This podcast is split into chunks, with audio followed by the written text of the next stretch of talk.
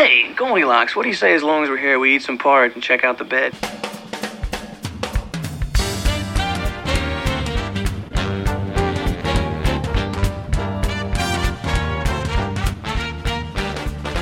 Welcome to the show, Moonlighting fans. Whether you're a Moonlighting fan from way back when, or whether you are new to Moonlighting and you want to know what all the hype is about, you have come to the right place.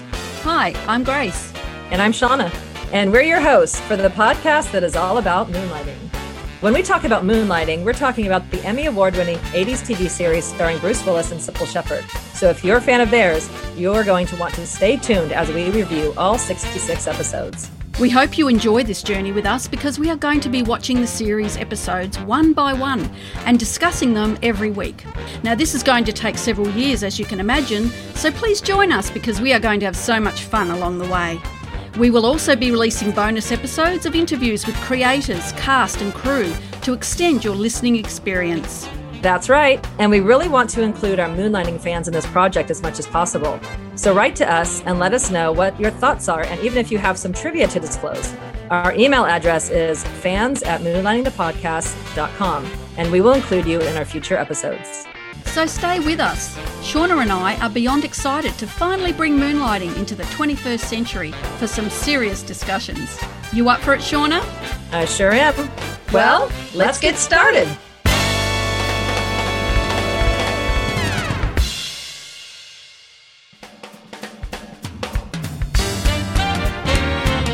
Hello and welcome to Moonlighting the Podcast. Hi, Shauna. Hi, Grace. Today we are talking about The Man Who Cried Wife. It first aired on the 30th of September 1986.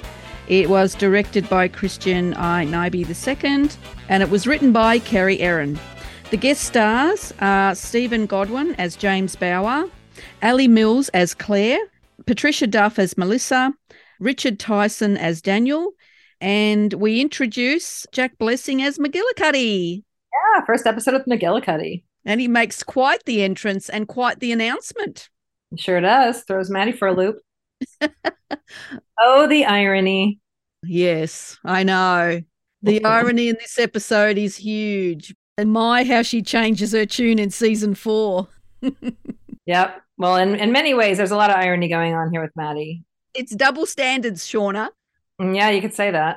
Yeah, true. So let's talk a little bit about this episode. A man kills his wife during an argument. He buries her near their log cabin in the woods. But the day after, she began harassing him with threatening phone calls. He goes back to the woods to check on the body, but it's gone. So he decides to approach Blue Moon to help find her.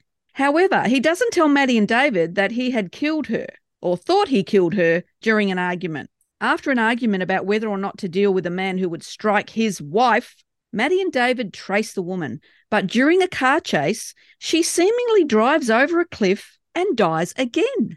This is the first episode in which the new character, McGillicuddy, played by Jack Blessing, appears. Yes, and I think the title, Man Who Cried Wife, is pretty self-explanatory. The Boy Who Cried Wolf, tale. Yeah, classic tale. Classic tale, so just a spin on that, The Man Who Cried Wife. So the opening, the opening takes up, the first 10 minutes of the episode? I mean, this is one of the longer... Yeah, it takes up 8.5 minutes. 8.5 minutes, okay. Mm-hmm. So with the title and all of that. Yeah. All right, what do you think? Yes, it is a long introduction to explain the plot. It begins with the phone ringing in a black screen, similar to... Funeral for a Doornail? Oh, yeah. When he was in... He's in the hotel room.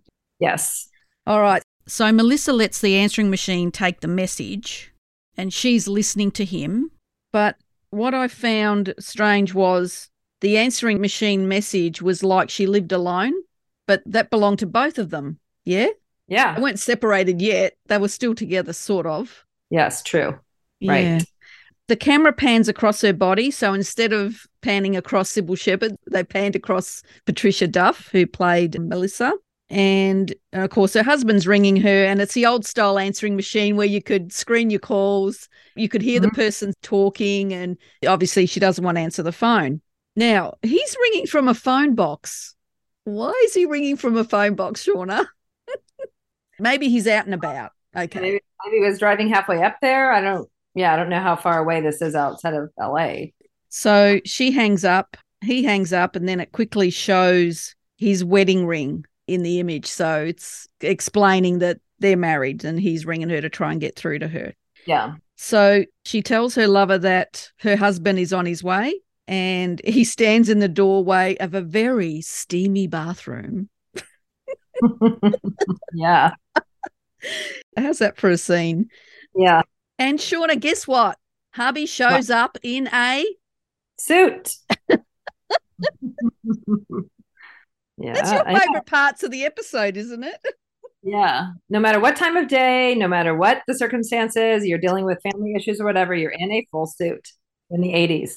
Yeah, well, there are some occasions you really need to dress up for, right? Now, this part cracks me up because then all of a sudden you see her open a cupboard to grab a bottle, and then you see her open another cupboard to grab a glass, mm-hmm. and he slams the door shut of the cupboard to show that he's broken the mirror on the cupboard door, but it was already broken before he shut the door. Was it? Okay, so, yeah. If you look at it really slowly, it's actually already broken. Okay. But he slammed it so fast that it looked like he broke the mirror on the door of the cupboard. Yeah. Okay, this was my impression, that she's opening the cupboard to get whatever out. Is this a medicine cabinet or what? But what I think is he's standing behind her and slams it closed, and it breaks as he slams it. I think you see a piece fly off. No. Really? No. All right. Okay, so there's three slams. The first slam, Melissa opens the cupboard to get the bottle, slams the door. Then she opens another cupboard to grab a glass and then slams the door. Then she opens another cupboard, which is the medicine cabinet, and then he slams the door. But if you put it in slow motion, you can see the crack of the mirror before he actually slams the cupboard door. They're being safe. It's occupational health and safety, Shauna. They're being safe. They'd already broken it. Okay. Not like in The Murders in the Mail where David cuts himself. Yeah. Right. So then I've just put here, but unfortunately for Moonlighting, Grace and Shauna are here to scrutinise, fantasise, etc., etc., etc. The mirror was already broken. So I get the impression he's telling her to get out. So she starts getting dressed and then crawls across the bed to taunt him. Yeah. But he tells her that she can put her pelvis away and because he's going to leave instead. Right. What I find sad about this scene is you don't see a lot of Patricia Duff. You only see a side view of her. You don't really see her full face. Maybe in one cut you do, because you see her side view saying, go, go, he won't leave. Go, go, go.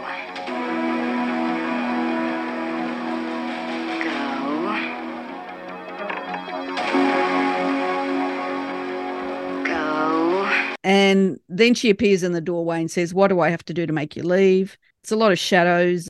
So in a moment of spontaneity, Shauna, he strikes his wife to the ground and drags her out to the woods near their log cabin and begins to bury her in his suit. And she has some very, Maddie-like clothes on. She's got the silk robe, which she then takes off and puts on this other, is it a purple dress? Is it a nightgown? Yeah, she puts on a dress that crosses over. It's very Robert Turturus. Yeah. And how she's positioning herself on the bed kind of mirrors Maddie at the end, Maddie on the floor, because she gets on the bed and kind of sticks her butt up in the air, when she climbs on the bed, when she's kind of being seductive. Yes. It kind of mirrors Maddie at the end. Mm. I think a new generation watching this, it'd be funny. It's like you see where there's some dinosaurs in here. It's like a phone booth, answering machine, which they've had in other episodes, but, no cell phones. So you can't, tapping the phone. Well, wireless tapping they might do these days, but I forget. There was something else when I was watching the episode. I'm like, just like some real dinosaurs from the past, even like him smoking. A lot of smoking. I mean, I guess some people do smoke. I don't know. Maybe in movies and stuff. And I don't think you can smoke on TV these days. I remember in the commentary for My Fair David, Bruce Willis was talking about, what was the actress in there? Anyway, she smoked. Barbara Bain. Yeah, Barbara Bain. She was smoking. And Bruce is like, you can't even think about smoking on TV these days. Anyway, it's a real time capsule. The clothing, the answering machine, the phone booth, Yeah, smoking, just all the things that don't really happen on TV today. I mean, you wouldn't see answering machines. You wouldn't see, I mean, unless it was like a show dated somewhere in another time. I just like the time capsule that Moonlighting is, you know, with all of those things in the 80s. Yeah, and even like getting heaps of letters in the mail. True. Yeah. And Maddie using her calculator with a paper roll on it to do her accounting. Yes, and her tiny little computer that's like set to the side. I mean, these days. Even the TV sets they've got in their offices. Yes. Yeah, exactly. Everything when he was watching Bride of Frankenstein. And yeah, exactly. But a good thing is, though, he did have a remote. That's not bad. Yep, I was just thinking that. He did have a remote. That was a new thing back in the day. I just love how so many times they have to find a phone box, like in Symphony and My Fair David, because they have to tell Mrs. Graydon, you know, that Clark is alive, Clark is alive. Yeah, true. I just love that. Yeah, when he's in New York and he calls Maddie from the bar, and when he calls Maddie from every bar, he's using a phone booth, you know, so or a payphone, I should say.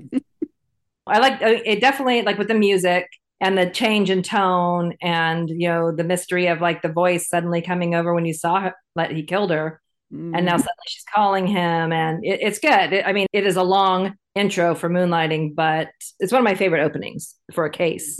It's needed because we need to explain what's happened. He's killed her, and we needed to see that, and we needed to see him get the phone call from her and him ringing the police to cover himself. Yeah. But him dragging her out to the burial site, that poor actress, she's getting bloody dirt poured all over her. What's that? Yeah, and he like shoved the dirt like over her face, I saw too, and it really looked like it was her, not a dummy or something. Oh, yeah, like. Yeah, definitely. Yeah, so they just did it halfway on her cheek and then stopped. So that couldn't have been a nice feeling to have that done to you. No. So he buries the body, done and done, you know, and he's, like you said, going to call a missing persons report to cover himself and go on with his life. You know, that's what he's thinking. But then one day he gets a phone call. You weren't going to leave me out there, were you? In the cold, dark forest under all that dirt. And she hangs up, and he lights a smoke, takes a puff, puts it out, and then lights out, goes to sleep. That was that. You can sleep after that? End scene. That's it. But I checked. I reckon, I'm pretty sure it's Patricia Duff's voice, that first one. Yeah, I was wondering about that, what actress they were having. Yeah, it's not clear.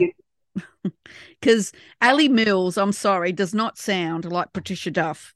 Let's just be clear on that. Ali Mills's voice is very husky. Yes, her voice is different, I was trying to think if she was putting on her sister's voice, you know, but no, like at the end, he's like, that voice.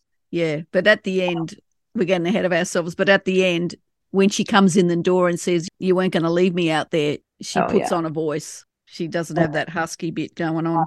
One other part that I think it's the woman who's playing Melissa, that actress, is in the car when she pops up, when they're at the motel knocking on the door, and she pops up and drives away. I think it's that actress because the hair is different. It's more like hers. I don't even think that. I reckon that's a wig. Maybe. Could have been a stunt driver. I reckon it was a stunt driver. I didn't feel it looked like her. It just looked like a man with a wig on, to be honest. It just didn't look right. Anyway, we'll get to that. Yeah, it definitely was the sister for sure. It was not her for sure. Like her hair was totally different. Now we're in Bauer's office, and someone puts a call through to him, and it's her again, and he slams the phone down. So that's the end of that scene. Then we're back at Bauer's home, and he enters the front door, and a table is set for two for their anniversary. There's a cake sitting there, a gift, which he opens. And I can't get over how he opens this box. I know. It's so carefully orchestrated that he has to pick it up and then hold it in a certain place, because otherwise that dirt, I'm telling you, is going everywhere. Yep. Yeah. So he lifts up the lid and it just opens and it goes everywhere all over the table. Yep. Again, too, did you look at the camera angle? The camera, while he's doing that, is really low. Yeah. You know how we were saying, like in My Fair David, how they make the baddie or the criminal look even more sinister by having the camera lower. What I noticed too in that wide shot, the most exaggerated chandelier I have ever seen. Yeah, oh my God. a massive chandelier. I mean, if that fell, nobody's surviving that. Almost as big as the room. It's crazy. Yeah, you're right. Totally. That is really funny. And a great song comes on. Yes. Should have played the Shirelles. They should have. I was just going to say, they should have played the Shirelles. And they did. They did eventually, Shauna. They did again and again, yes.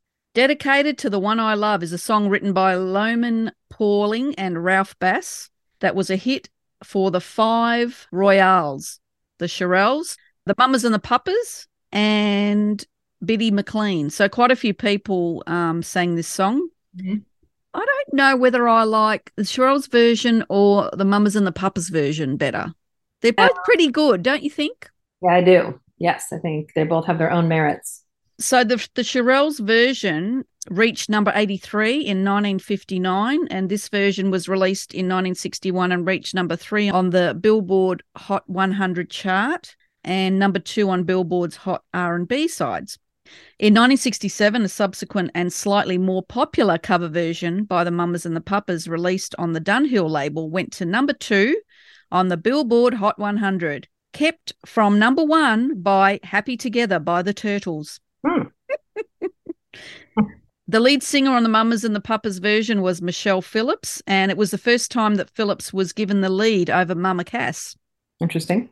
And the song was also included on the group's 1967 album, The Mamas and the Papas Deliver. Yes, good music in this episode all around. It was a good choice of song. Whisper a little, which she did. For me, my baby. Yeah. Dedicated to the one I love. And with the plot twist at the end. I have a question about that, actually. Okay. Or should we talk about the plot twist later? It's up to you. I just had a question about like leaving the dirt on the table, because her whole point now is to be with him, right? So is she just taunting him? She's just trying to torture him about like, or she's just, oh, okay. She's trying to make it seem like her sister's alive, basically.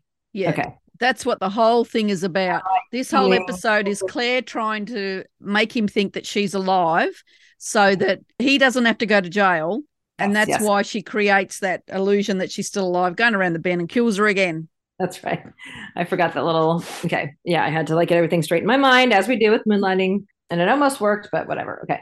This is just another step of like, hey, I'm alive. Here's the soil. You know, I came out of the ground, and he had to go back and check, because he's getting now really driven crazy. She's seriously gaslighting him. Oh, yeah. Talk about gaslighting. Yes, this is like a textbook. So he drives frantically to the cabin. You see a car driving very fast down a dark country road. Tries to dig her up to see if she's still there. But guess what, Shauna? She's gone. Gone. And he's crying his eyes out. Mm-hmm. And it ends with him just holding the dirt in his hands. That transforms to Agnes at Blue Moon holding dirt, because she is repotting a plant of hers. Yeah, I like that transition of the hands in the soil to Agnes's hands in the soil. It's a nice little transition. I hope it's not the same plant she brought in the last episode, because that was the start of the season. And she's repotting it already. We don't know how much time has passed. That's true. And right away, David comes strolling in the door. And it looks like he had a great weekend, don't you think? Yeah, he's got a little spring in his step.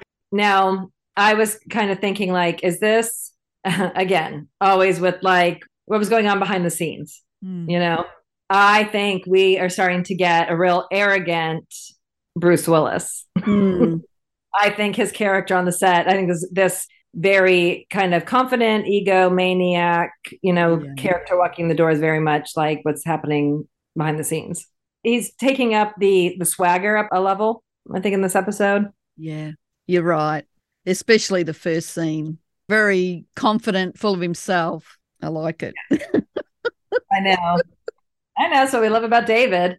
But this whole scene, up until McGillicuddy starts talking about his wedding, or what he did over the weekend, I should say, David HR nightmare. Yes. Ladies, rug burn backs. And, oh, my God. I mean, even here in the 80s, they're like kind of looking at him like, give me a break.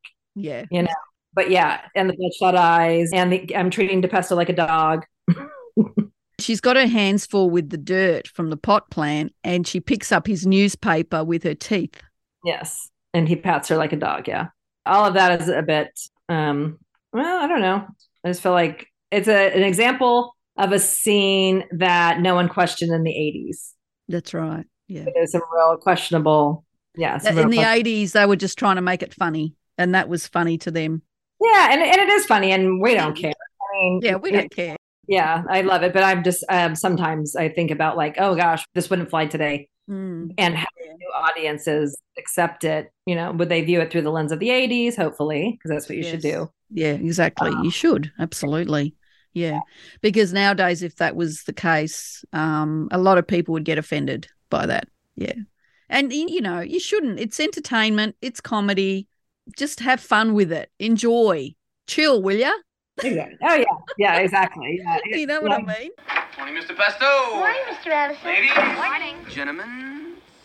Everybody have a nice weekend? Yes, sir, Mr. Addison, sir. Guys, let's see those bloodshot eyes.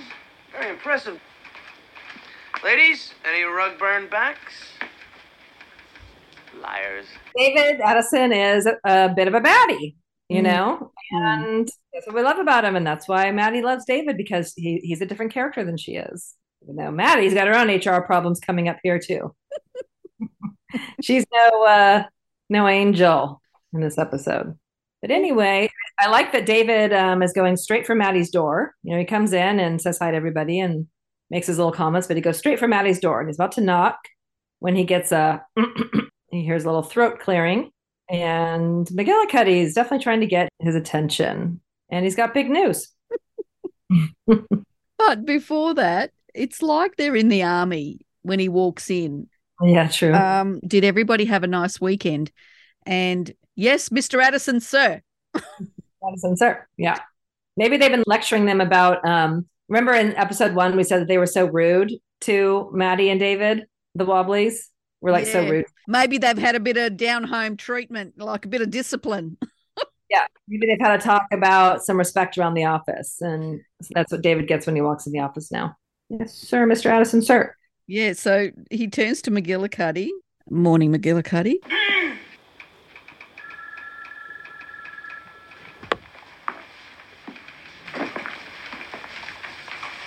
Morning, McGillicuddy. Morning, Mr. Addison.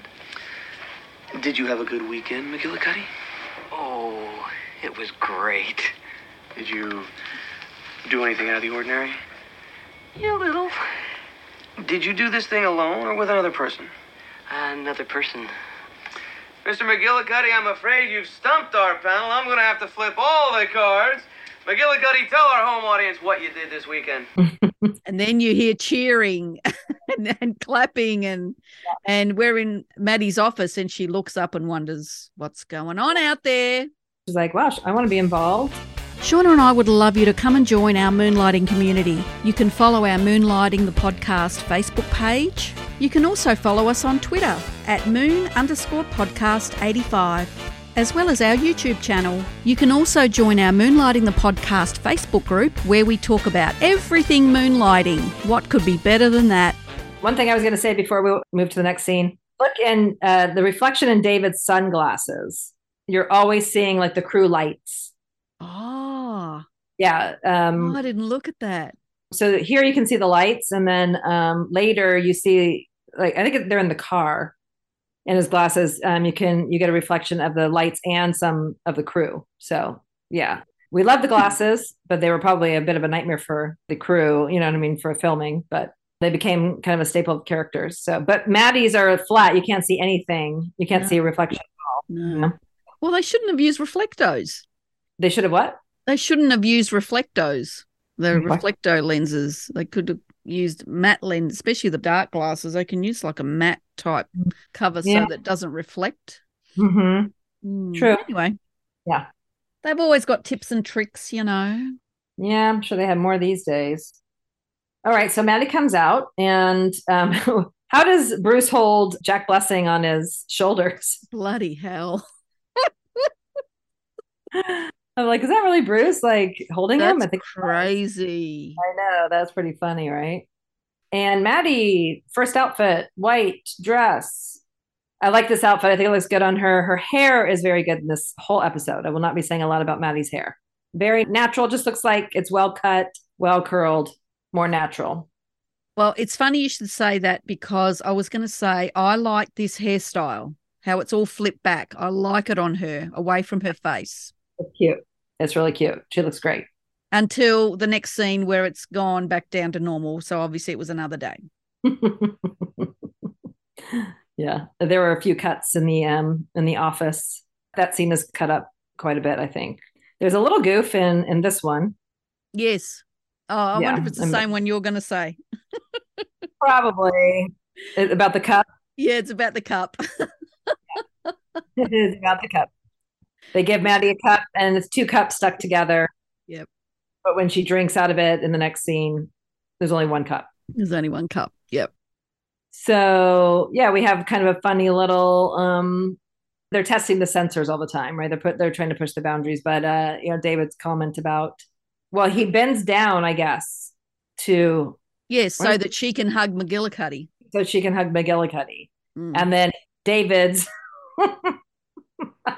face kind of midway down Maddie's body. And she's like, David, what are you doing down there?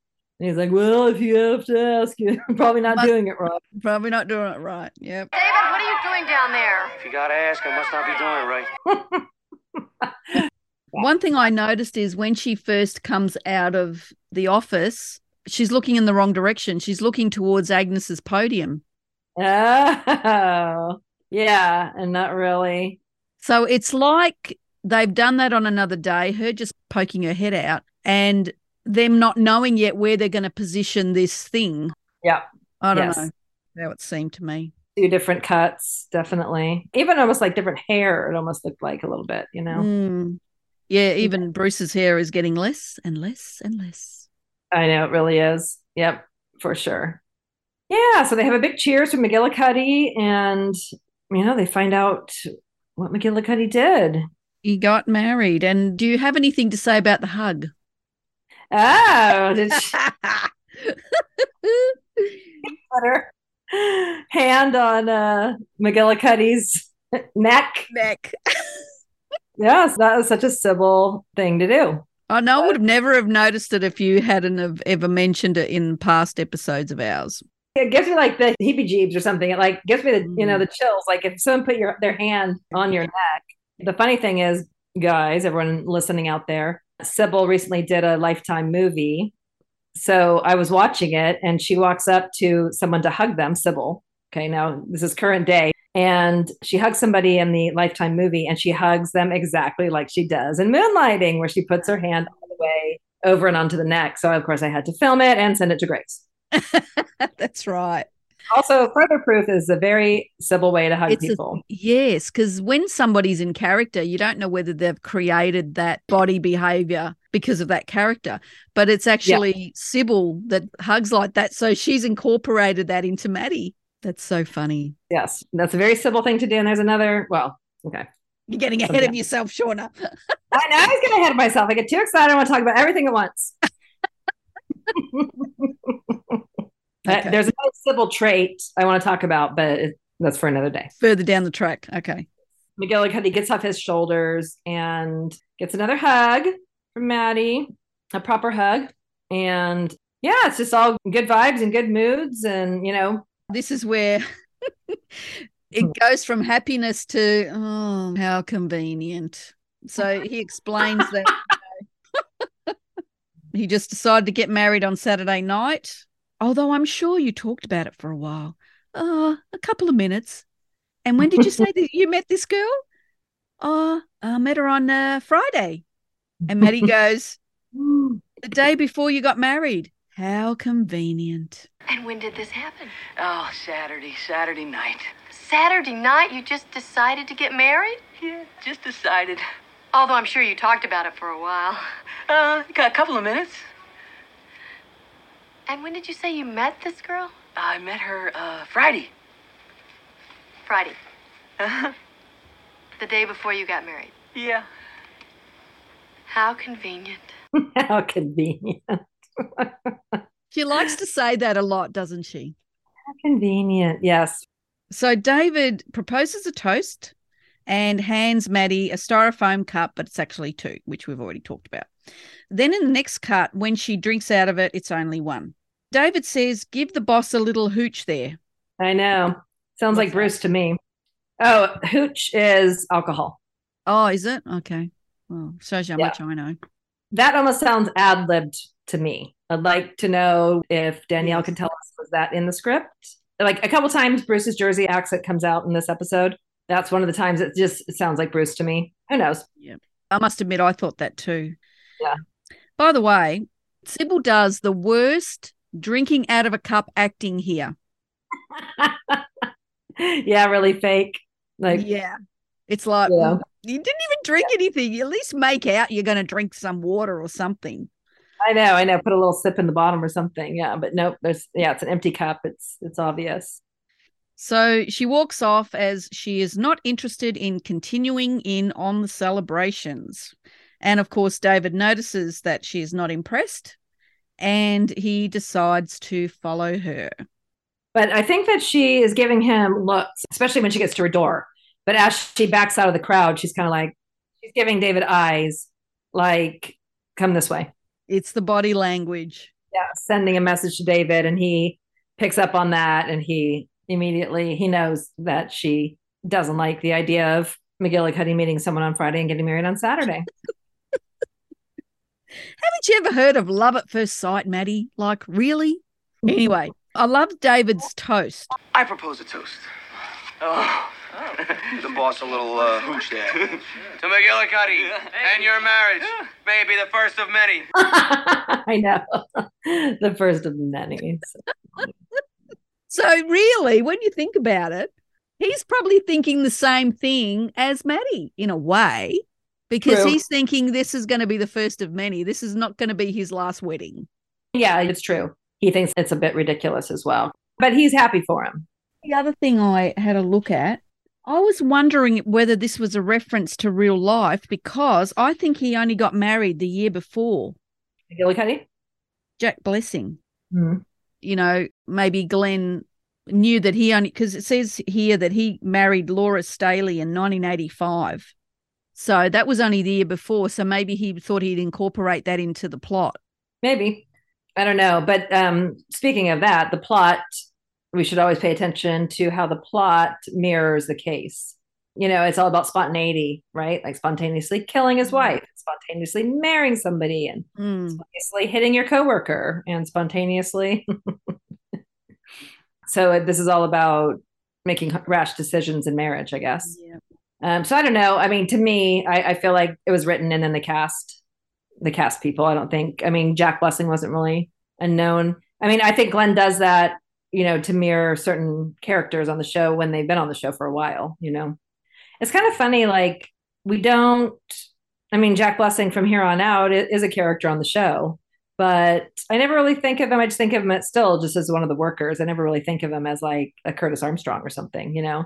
I don't really think of him as like one of the main characters of the show. No, you wouldn't think of him as the main character, but he's like a recurring character once in a while, and at least he's a wobbly that has a speaking part. Yeah, he's like a wobbly that has a speaking part, exactly what he is. Yeah, Jack Blessing, he's mainly known for The Chronicles of Riddick, 2004, Talladega Nights, The Ballad of Ricky Bobby, 2006, Megamind in 2010, and The Hunger Games. He was in The Hunger Games Mockingjay Part 1 in 2014. He was born in July 1951 in Baltimore, and unfortunately passed away in November 2017 in California from pancreatic cancer. Oh. Yeah. Yeah, he was in The Naked Truth with Tia Leone. He was in China Beach in 1988, 30-something in 1987, and Roseanne in 1988 as well. So he worked with Jay Daniel again. Yeah, Northern Exposure, NYPD Blue. He's had quite a few actor credits. He's a recognizable face. Yes, he made the rounds on all of those shows, yeah. So what?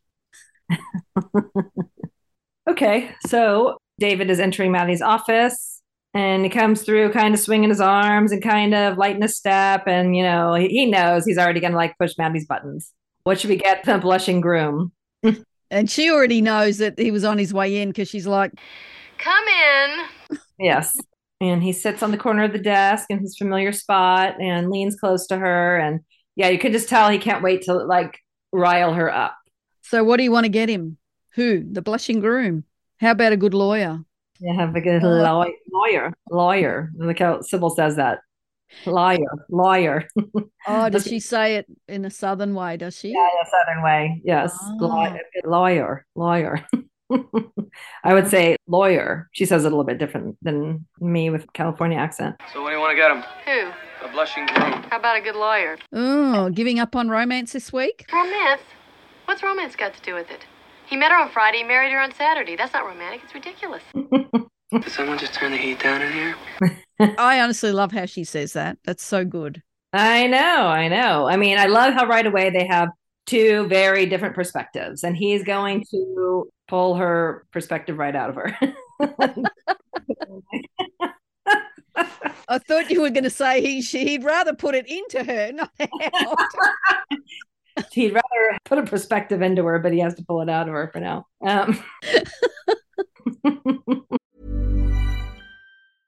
I'm Sandra, and I'm just the professional your small business was looking for. But you didn't hire me because you didn't use LinkedIn Jobs. LinkedIn has professionals you can't find anywhere else, including those who aren't actively looking for a new job, but might be open to the perfect role, like me.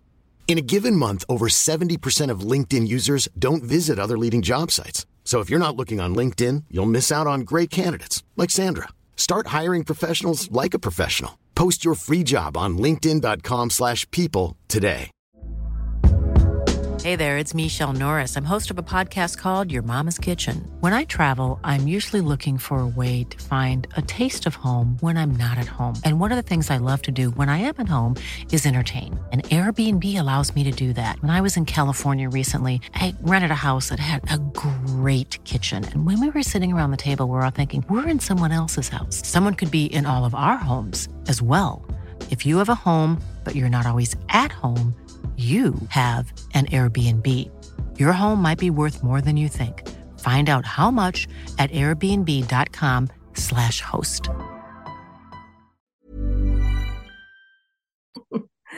So Maddie picks up her work, and Maddie's working at her couch today, which is kind of cute. She's got all of her briefcase and all of her stuff at her couch. Never seen that before, but I like it. Yeah, that was a good cut to show that he wasn't really there. Except when one scene, she's sitting down at the couch with her briefcase and she gets up to him and he's there. But, yeah, I think that's just another excuse to do a single cut. Yeah, to do single cuts. Now, a couple of times, I think, and I'm sure you'll agree, at least on one of them for sure, Bruce is laughing out of character. Oh. Okay, so right when she gets up and walks away in this scene, he's got a big smile on his face. Now that part I'm not too sure about, but he's kind of, it just looks like right before some of these cuts, they were maybe having another conversation. Something else was going on. They were kind of amused or being playful.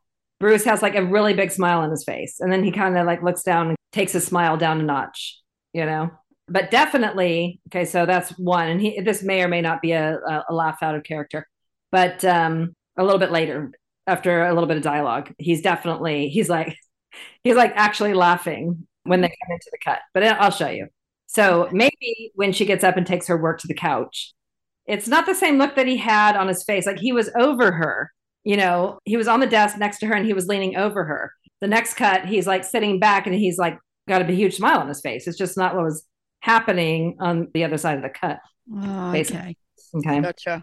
Yeah, they have a really great debate here about weighing the pros and cons or being spontaneous or like, and what's better? I mean, does that mean that something's going to last because you took your time to like see if it was going to work and, you know, do it the more traditional way? That doesn't mean that anything's going to last either. That's kind of his point, I think.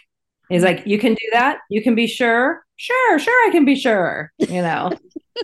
Sure, I can be sure. But no one's sure. Doesn't matter if you got married in a day, a week, a month, or waited 10 years. No, you know? Absolutely. Yep. So yeah, it's a good debate that they're having. Yep. And I think this is really, season three, like really getting into classic Moonlighting with him. They're very around the desk. They're very, he's always kind of like crawling up to her, like leaning in, sitting on the desk in her face. I love that. And she keeps getting up and trying to walk away. There's a lot of movement in this scene. Yeah. She storms up when he says something. Then she goes around the desk. Then she goes back to a seat. Then she goes back to the couch. It's all well orchestrated, though. Yes. Well, what do they call it? It's when they do their marking, not marking, but, blocking, the blocking. Thank you. Yes. When they do their blocking, is a very well blocked scene. So the other time when Bruce is, I think, clearly laughing is when she says, "You can't just fly hell's bells into, and he's like, "Hell's bells." Like he's already laughing before. It's like they come in the middle of that cut. It's like something else is going on and they start the scene and he's laughing from something else that happened. That's my interpretation. Yeah. Maddie believes that McGillicuddy has no business getting married because he didn't think it through. He only just met this woman and she knows how much money he makes. Yeah. Like that's a big thing. But Jack, on the other hand, thinks that what if it's love? And she's like, love? In heat maybe, but not love. Mm-hmm. Yeah, I love how David goes, love, heat, what's the difference? They're all getting a fuel injected. And I, for one, think it's lovely. Yeah, he's all for it. Maddie thinks it's ridiculous. Some really good overlapping dialogue here. It's really good. This is like when Cybill says it was like diving off a cliff.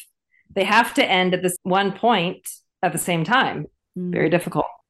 And when you actually listen to it over and over, there are certain parts of it where he pauses so as to end at the same time she does, when they end up with pros and cons at the same time.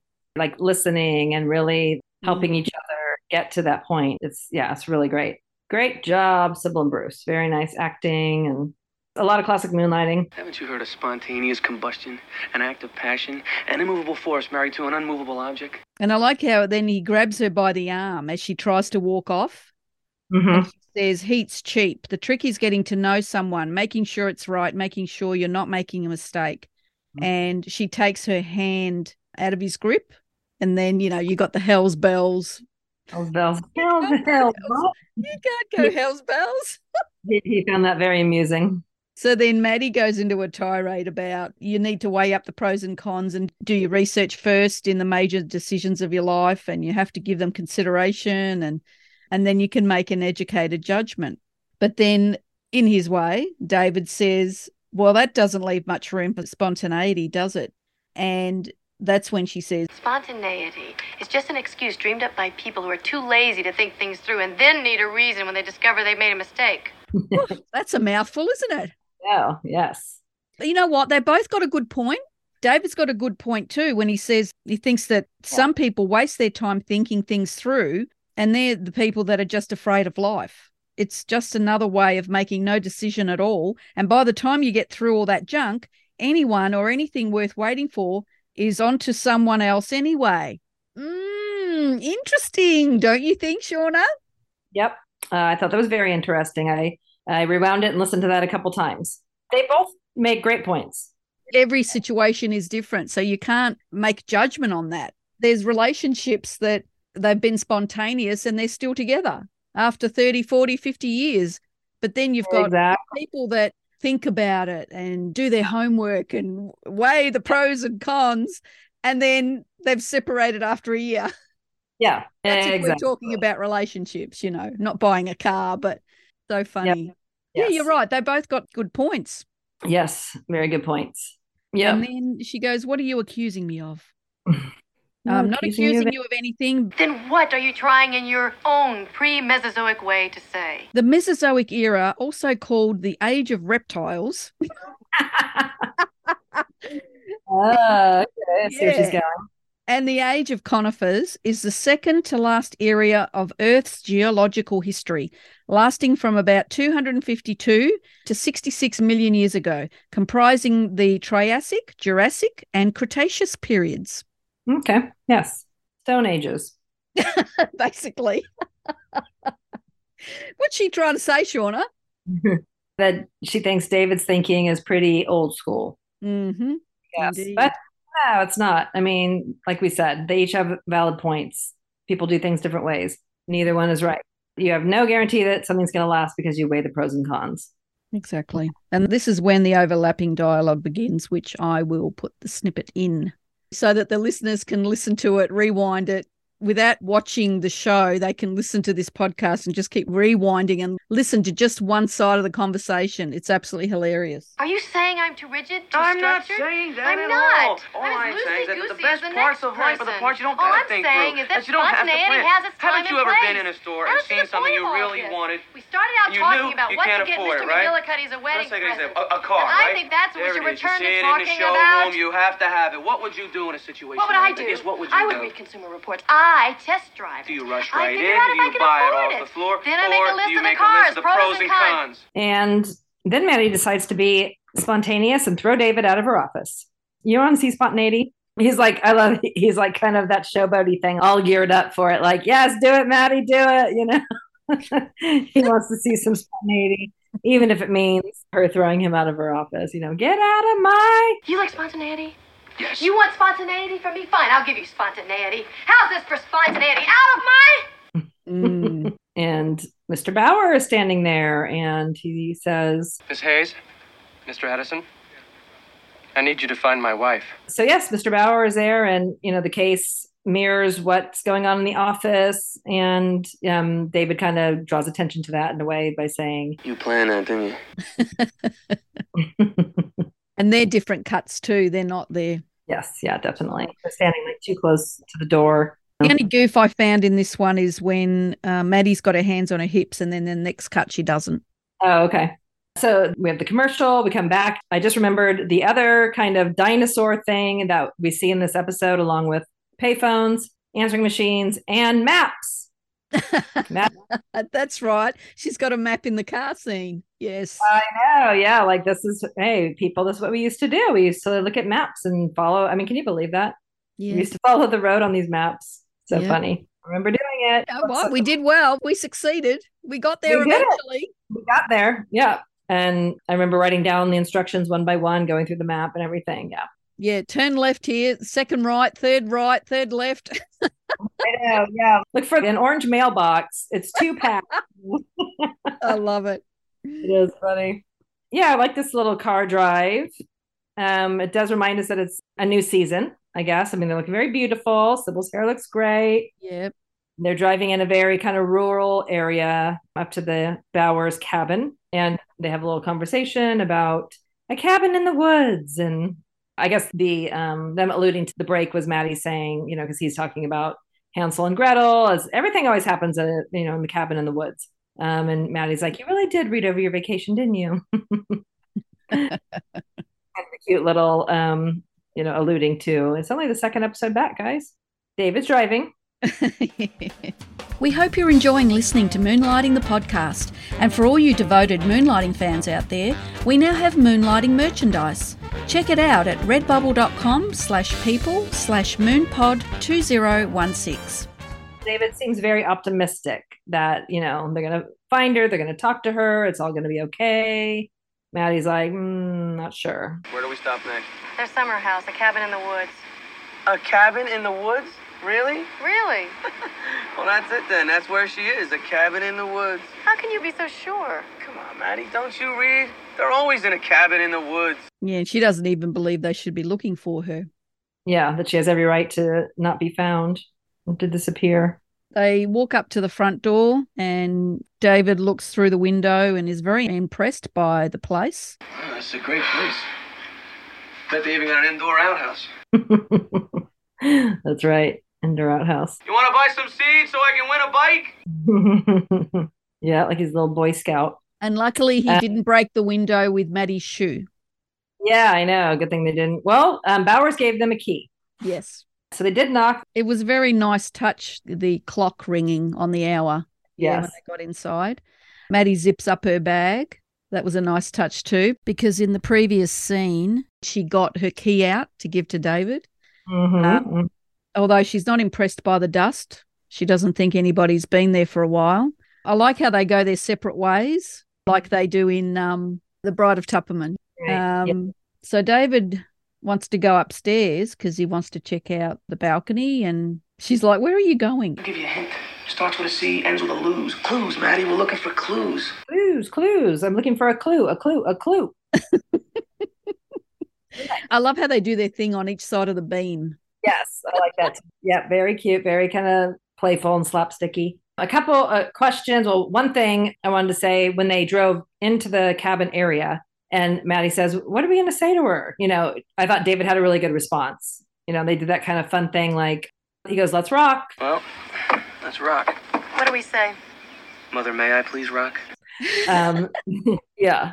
So I liked that. David just had a really mature response to that. Your husband wants to make sure you're okay. If you don't want to be contacted with him, fine, whatever. Anyway. But the other thing I wanted to mention was when they were in the cabin, Maddie's like, looks like no one's been here for a while, but it only been like a week, right? And she was there like, is it going to get that dusty in a week? Maybe in that rural area. They made it kind of seem like no one had been there in ages. Mm. But why point out that it was all dusty? You know what I'm saying? Well, maybe they didn't really use it that often. And, yeah. You know, Melissa only used the bedroom. Yep. Yep. True. Very true. Good point. All right. So they make their way upstairs. They seem really impressed with the place, don't they? Like, David acts like it's one of the nicest places he's ever seen. Not bad. Yeah. This is about as well-feathered a love nest as I've ever seen. I don't think it looks all that nice. Do you? No, it's cluttered to me. Yeah, it looks cluttered, looks basic cabin kind of thing. But one exciting thing is he invites Maddie to bed. So I think this is the first time he calls her Goldilocks, right? Because he's always got his pet names for her. Yeah. It's like a new nickname there. He really makes a pitch for like, hey, why don't we try out the bed? Say, Goldilocks, what do you say as long as we're here, we eat some porridge and check out the bed? Yeah, which is very cute. What do you say you put your hands in the air and tell me what you're doing here? And we meet Daniel. Meet him again. Maddie and David put their hands up. He's like, what are you doing here? Now, they have a little conversation with Daniel, and there was an overdub of different kind of dialogue that was used. Did you notice that? You know what I'm talking about? No. So when David says, when you and the missus were headboard bouncing. Yeah. It's clearly an overdub, and Bruce's lips are saying headboard banging. Oh. The censors must have made him change that, headboard bouncing. Because headboard bouncing doesn't make any sense. No one says it. It is headboard banging. People always say that. Wait a second. You were on the phone talking to Bauer while you and the missus were headboard bouncing? I haven't noticed that. Yeah, so take a look at that. Clear overdub, and yeah, Bruce's lips don't match what's being said. Wow. Yeah. No, I didn't notice that. I'll have to go back and have a look. Yeah, so have a look at that. But yeah, so anyway, Daniel kind of makes it known that he was there with Melissa, that Mr. Bauer called and left a message, you know, that she was screening calls, and yeah, kind of tips them off to like how he knew that Bauer was coming up to the cabin and all of that. So I thought that was a pretty big oversight on Bauer's part, not to erase the messages that he left on the machine. Yeah, it's pretty dumb. Yeah. But then a lot of criminals on this show are pretty dumb. Yeah, it's true. It's true. Yeah, Maddie just looks so horrified. Yeah, I just like how Daniel goes. Did he know where she might have gone after he came up here? After who went where? Bauer, here. And they're like, what? Came up here? What? So he hasn't been totally honest with Maddie and David. I know. Quite a bit out.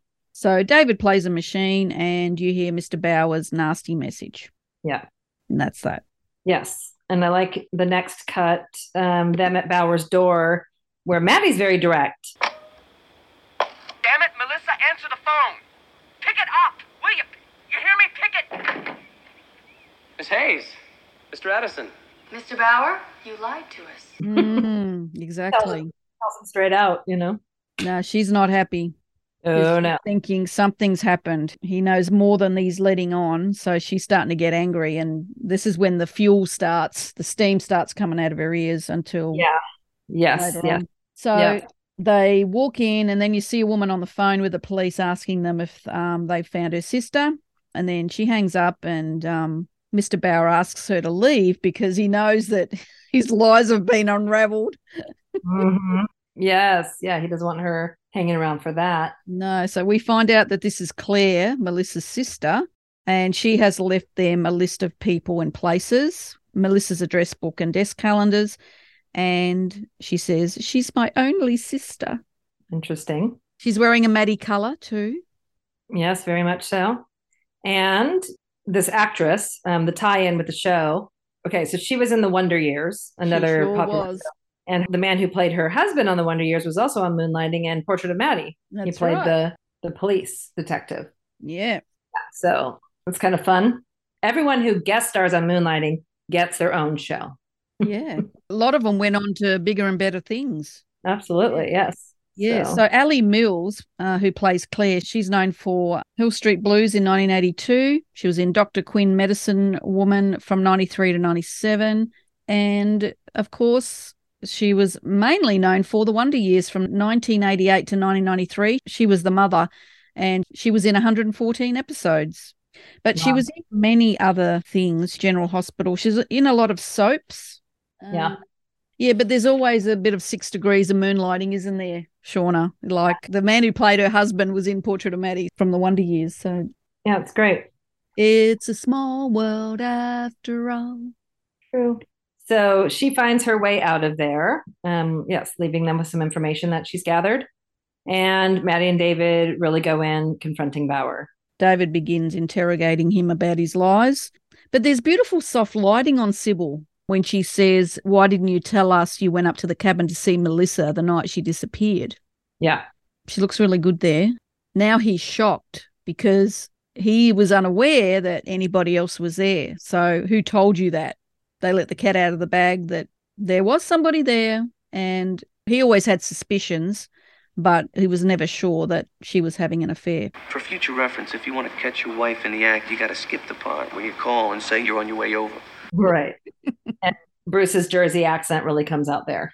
Yeah, it sure does. Yeah, now this episode kind of has a double reveal because here we are halfway through the episode and Bauer confesses, yep, I killed her, you know? Because usually that would happen at the end of the episode. So it's like, wow, okay, he's already confessing. He did kill her and all that. But I guess, you know, what we're finding out is like now they're not sure if he did kill her because she's calling and his mind is being messed with. Yeah. So all the way through you're thinking, oh, maybe he didn't kill her. Maybe she was just unconscious and she got herself out. Yes. So Bauer confesses and Maddie and David are just kind of like, I guess, sitting there kind of shocked, you know, listening. Maddie definitely does not look amused, but David looks really horrified as well. You know, they're looking at this guy like he's nuts, basically, you know, which he is. He's crazy. I mean, he kills his wife and yeah, now he says his dead wife's trying to drive him crazy. So a really wacky scenario. But it's so funny because Mr. Bauer goes, all I know is she was dead. I took her into the woods. I dug a grave and I buried her. And David goes, and then? And Mr. Bauer says, she called me the next day. And I love David's reaction here. He goes, oh. She was dead. I took her into the woods. I dug a grave and I buried her. And then? She called me the next day.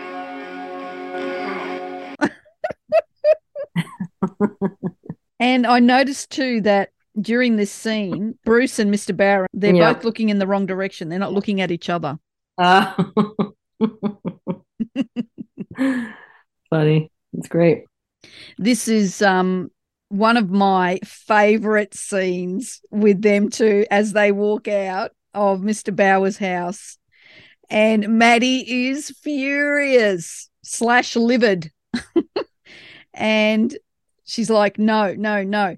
Putting my foot down, standing my ground, digging my heels in. I just love this scene when they're walking out and David goes, that's got to create a lot of wear and tear on the old pumps, isn't it? No. Yes, I mean no.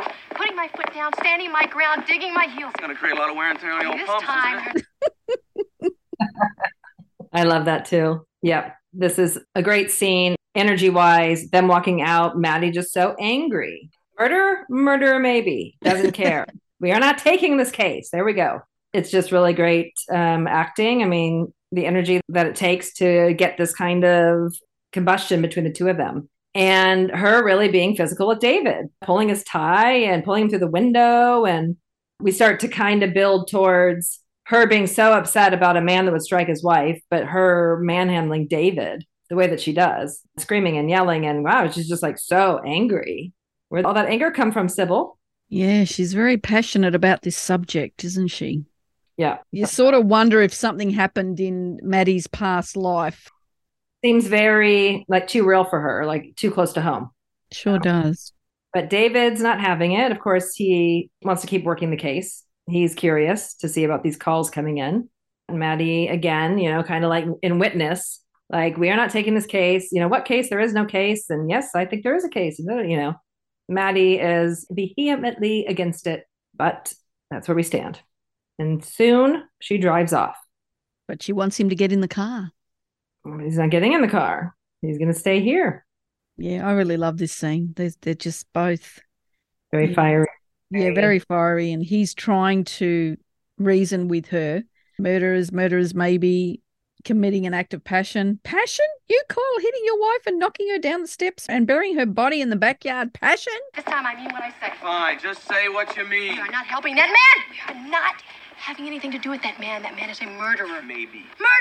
Murderer, maybe. Fine. I don't care. We don't help murderers. Maybe. Will you relax? Relax? That man hit his wife. Fine. Fine? I don't mean fine. I mean fine. Yes. Agreed. The man hit his wife. Aha! Let me talk. Yes. He hit her. And that's a terrible thing, but he didn't mean to do it. He didn't. And that makes it all right? No, I don't think that makes it all right. But even the law acknowledges there's such a thing as losing your temper, becoming irrational, committing an act of passion. Passion? You call hitting your wife, knocking her down the steps and burying her body in the backyard passion? Yeah, great acting. It's just right there. All of the feelings. The feelings are right there. Yeah, it's really great. It's one of my favorite scenes, too. I agree. It's really well acted, great dialogue, lots of physical things going on, which are kind of the, you know, foreshadowing for what's coming soon, what's coming next. You know, just the anger building, the anger at the case, you know, at David for not like going along with her, and you know, let's not help this murderer maybe. People do things and say things that they would never do if they thought them through. They react emotionally, spontaneously. Ah, yes, spontaneously. People acting spontaneously. A lot of that going around lately. Every time some damn fool marries someone he has no business marrying and hits someone he has no business hitting, all the boys get together and say, we're sorry, we didn't mean to do it. It was just spontaneous. David's blocking his ears. Yep. And yeah, maybe that's part of it too. Maybe just she's heard a lot of excuses in the past. But I like how she ties it back to McGillicuddy. Yes. Tied together. As well as Mr. Bauer. Yeah, it's good. Yes. But David stays behind. He's going to help Bauer, work with Bauer, and Maddie eventually speeds off. I put here, she says, but there is no case. I think there is. And she says, I think not. And she drives off as he fixes his tie. But then here I've put in capital letters, irony of this scene. She is acting spontaneously by attacking him in the car and pulling his tie. Absolutely. Yep, she's acting on her impulses, isn't she? Pot calling the kettle, Mad. Yep, absolutely. We're back at Blue Moon and she's still wearing the same outfit. Yeah, I know. Very few outfit changes for Maddie. I mean, it picks up a little bit, but not many in this episode. The song, she's waiting. Not too much to say here.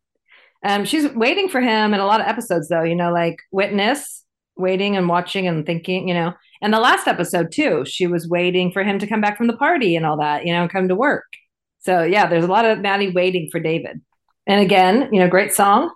Yeah, great song by Foreigner, Waiting for a Girl Like You. Really popular song that year. Yes, and very fitting song for Maddie. Maddie waiting. I mean, there's not just her sitting in the office, but it's a little bit overacted by Cybill, I think. She's kind of like looking at my watch and kicking my feet up and putting my feet down. And did you get that a little bit? It's like, okay, we get it. You're waiting. Yeah. If it was me, I would have gone home, but that's just me. Well, it goes for a minute and 15 seconds of her waiting. Yeah. She goes out to the lift, waits a while, walks back to her office, and then David arrives singing a song called It's Your Thing by the Isley Brothers, which is a great song. Yes, it's your thing. Do what you want to do. So I guess that song is like David's doing what he wants to do, right? He's working the case. She's not. Everyone's doing their thing. That's right. Everything ties back to the plot. Yeah, they're really good at that in season 3, for sure. Mm. I love how he grabs the hat rack in the blue Jerry Finneman light and keeps singing. I love that. Yes, he's very much in his own little world. And he comes into his dark office, sits down, and calls the police asking for equipment to trace phone calls. And when Maddie comes in, this is one of my favorite scenes, lighting-wise, and what David says to her when he says, "Evening. Pull up a chair. Turn on a key light." When they show her, her face is in complete darkness. You know, I mean, what great lighting, you know, but with the white dress. I absolutely love that. I love all the lighting in the scene. Yeah, it's great. Really well done. As usual. As usual. Yep. But David gets off the phone call because he can see with Maddie's crossed arms that she's not very happy, and she's not. Yeah, I like the overlapping dialogue when Maddie asked, she goes, asked, requested, ordered. Yep. Her high and mightiness. You stayed there and worked on this case all this time after I asked you, requested, after I made it clear I had no interest in this case. Yes. So he goes on to tell Mr. Bauer received a phone call from his dead wife. For your information, while I was out there, my client, Mr. Bauer, received a phone call from his supposedly dead wife. Now, in my book, that means either one of two things. Either A, his wife is not dead, or B, they got a hell of a watch line in heaven. Did you hear what I said? The late Mrs. Bauer tried to reach out and touch someone, and I was there to hear it. And I love how she says this so angry. And I don't care if she rises from the dead and signs an affidavit not to press charges. I want nothing to do with a man who would strike his wife. Yes. Well, they both barge out of the office. You know, very angry. Yes, great acting. There's just so much passion behind all of these words. Maddie storms into her office and David follows. He's making a point. I guess, you know, they don't always talk about state licensing boards and like their obligations to their clients. But, you know, how are you going to explain to the state licensing board that you dropped a case for what? Yeah, that's right. She slams the door here too. Yeah, slams the door and he comes on in and she's at her desk and she's packing her briefcase. That briefcase all over the board. She's packing her briefcase and she's very angry. He's just giving her all these reasons why they should keep working on the case. My goodness grace, when she swings this briefcase around. Oh my God. I mean, that's Bruce there. I paused it and like watched it really slowly. It's Bruce. Yeah. I mean, he had to duck. What if he didn't duck? In the right I know. She's not looking at him. So there's just so much trust. It just like creeps me out, her swinging that briefcase over his head. Because what if it opened? What if he didn't duck in time? She swings it so hard and so fast, straight over his head. And he just barely ducks all the way too, you know? Yeah. Well, she does safely swing it quite high. And luckily she's nearly as tall as him. Otherwise that would have been a problem. I know, but still, it's just really fast. And she's not looking at him. She just swings it around. It's just scary. It is. It's like, what if you hit him in the head? But okay, she didn't. It's the But every time I look at it, it's just like, whoa, whoa, whoa. Well, I always wonder here whether they had some bad cuts of her hitting him on the shoulder or landing in the wrong place. Or... Yeah. But anyway, yeah, the briefcase swinging really like gives me the heebie-jeebies. Again, a lot of things in this episode are giving me the heebie-jeebies. But yeah, she's in a mood. I wonder if they had a fight before the scene. She said that they always did that. It really seems like they were fighting here. Like when she says we put the anger into the scene. Yeah. So he's trying to, as you said, you know, about the licensing board and you can't drop a case because you disagree with the client's behaviour. How about the state licensing board? How's it going to look when you take a case and then drop it?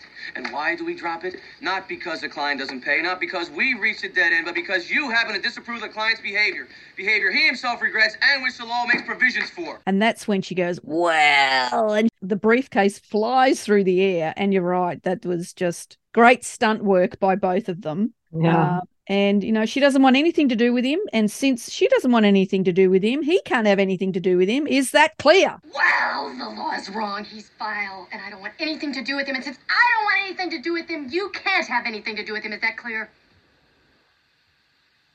that clear?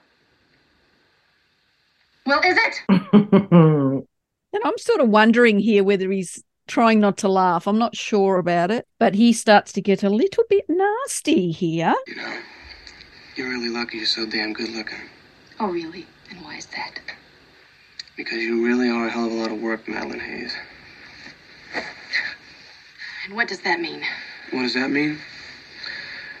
That means you're very fortunate that the package is so attractive, because otherwise I don't think the rest of us would put up with all that crap inside. And what does that mean?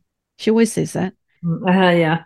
Mm-hmm. And she gives him the biggest slap. But, of course, that wasn't spontaneous, was it, Shauna? No. It was all planned. I mean, it was bound to happen. She's been brewing the whole episode. David, forgive me. David, it was an accident. And he looked like his lip was bleeding. He might have had one of those little... like a little capsule, blood capsule. In their mouth, what they use, yeah. I think she really hit him. I think, you know... Yeah, when I think so too. I think she does it in a way where her hand is not as full-on, like, slap, but the fingers cross his cheek for sure. A couple things. I remember Bruce saying they tried the Hollywood stuff a few times, especially for the pilot. I think he was talking about the pilot. They tried the fake Hollywood slap a couple times. It just didn't look right. So he said, just hit me. And then I also remember reading an article, an interview around this time when they were filming this episode. I was like Rolling Stone or something like that, where in this article, they said they were off the set. And Bruce said to Cybill, when does David get to hit Maddie? Ooh. Yeah. Jeez. Oh, no. I don't think that would have flown. No, but she can beat the hell out of him. That's for sure. Yeah. I mean, he's in the next scene when she shows up at the Bauer house, he's kind of like an abused husband or something, you know? She's like giving a look like it's over now. And he's like, okay. If this were reversed, this would all be so abusive. That's the thing. Yeah, of course. You know, but anyway, it's fine. But David can handle it. He likes it. I think it's part of their foreplay. Of course it is. Like, he loves it, you know. But between swinging the thing, pulling his tie, swinging the briefcase over his head and slapping him in the face, what's Maddie talking about as far as like a man that would strike his wife? Pot calling the kettle, as I always say. Yeah, it's kind of making her realize, it's teaching her a lesson, you know, that you don't always know how you would react in a situation, basically. That's right. Yeah, absolutely. Yeah. Especially in a nasty or a grave situation, you don't know how you're going to react until it happens. Have we ever counted the slaps? I mean, how many times has Maddie hit David up until this point? She slapped him in the pilot. She punched him in the pilot. She punched him in... Sleep Talking Guy. And she slapped him here. So she's punched him twice and slapped him twice. Maybe more, but... Let's go back and count them as well. So many things to count. Well, she immediately feels... terrible. I mean, she apologizes right away. She stops David from leaving. I mean, you can tell she does feel really bad. And then he slams the door and she kind of really flinches like, whoa, now what have I done? But I like what he says in response to her slapping him. You're going to tell me you didn't plan for that to happen? That it was spontaneous? An act of passion? Oh, I know you better than that, Maddie Hayes. You don't believe in spontaneity. And you damn sure don't believe in passion. Mm-hmm. That's so true. Sure is. So he walks off saying he has a phone call to trace from a dead woman in the morning, and he slams the door. And I think 1, 2, 3 might be the third door slam. I'm not sure. I haven't focused on the door slams in this episode. Yeah, so Maddie shudders from the door slam, and then you hear her telephone ringing. There's a lot of remorse on her face. She can't believe what just happened. The phone transfers to the Bowers home. And Mr. Bauer answers the phone with beautiful blue lighting outside his window. Unfortunately, it is his dentist, and he's been reminded that he has a 9:30 appointment in the morning and that, yes, he has been brushing. Thank you for listening to The Man Who Cried Wife Part 1. Stay tuned next week for Part 2. Well, until next time. I'm Grace. And I'm Shauna. Thank you for listening to Moonlighting the Podcast.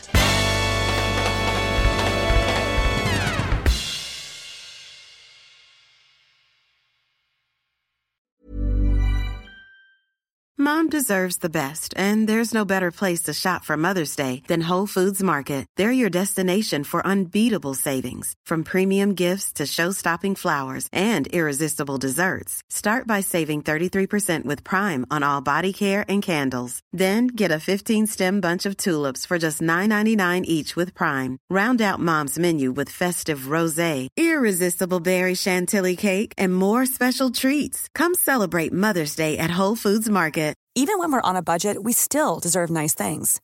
Quince is a place to scoop up stunning high-end goods for 50 to 80% less than similar brands. They have buttery soft cashmere sweaters starting at $50, luxurious Italian leather bags, and so much more. Plus, Quince only works with factories that use safe, ethical, and responsible manufacturing. Get the high-end goods you'll love without the high price tag with Quince. Go to quince.com/style for free shipping and 365-day returns. Hi, I'm Daniel, founder of Pretty Litter. Cats and cat owners deserve better than any old-fashioned litter. That's why I teamed up with scientists and veterinarians to create Pretty Litter. Its innovative crystal formula has superior odor control and weighs up to 80% less than clay litter. Pretty Litter even monitors health by changing colors to help detect early signs of potential illness. It's the world's smartest kitty litter. Go to prettylitter.com and use code ACAST for 20% off your first order and a free cat toy. Terms and conditions apply. See site for details.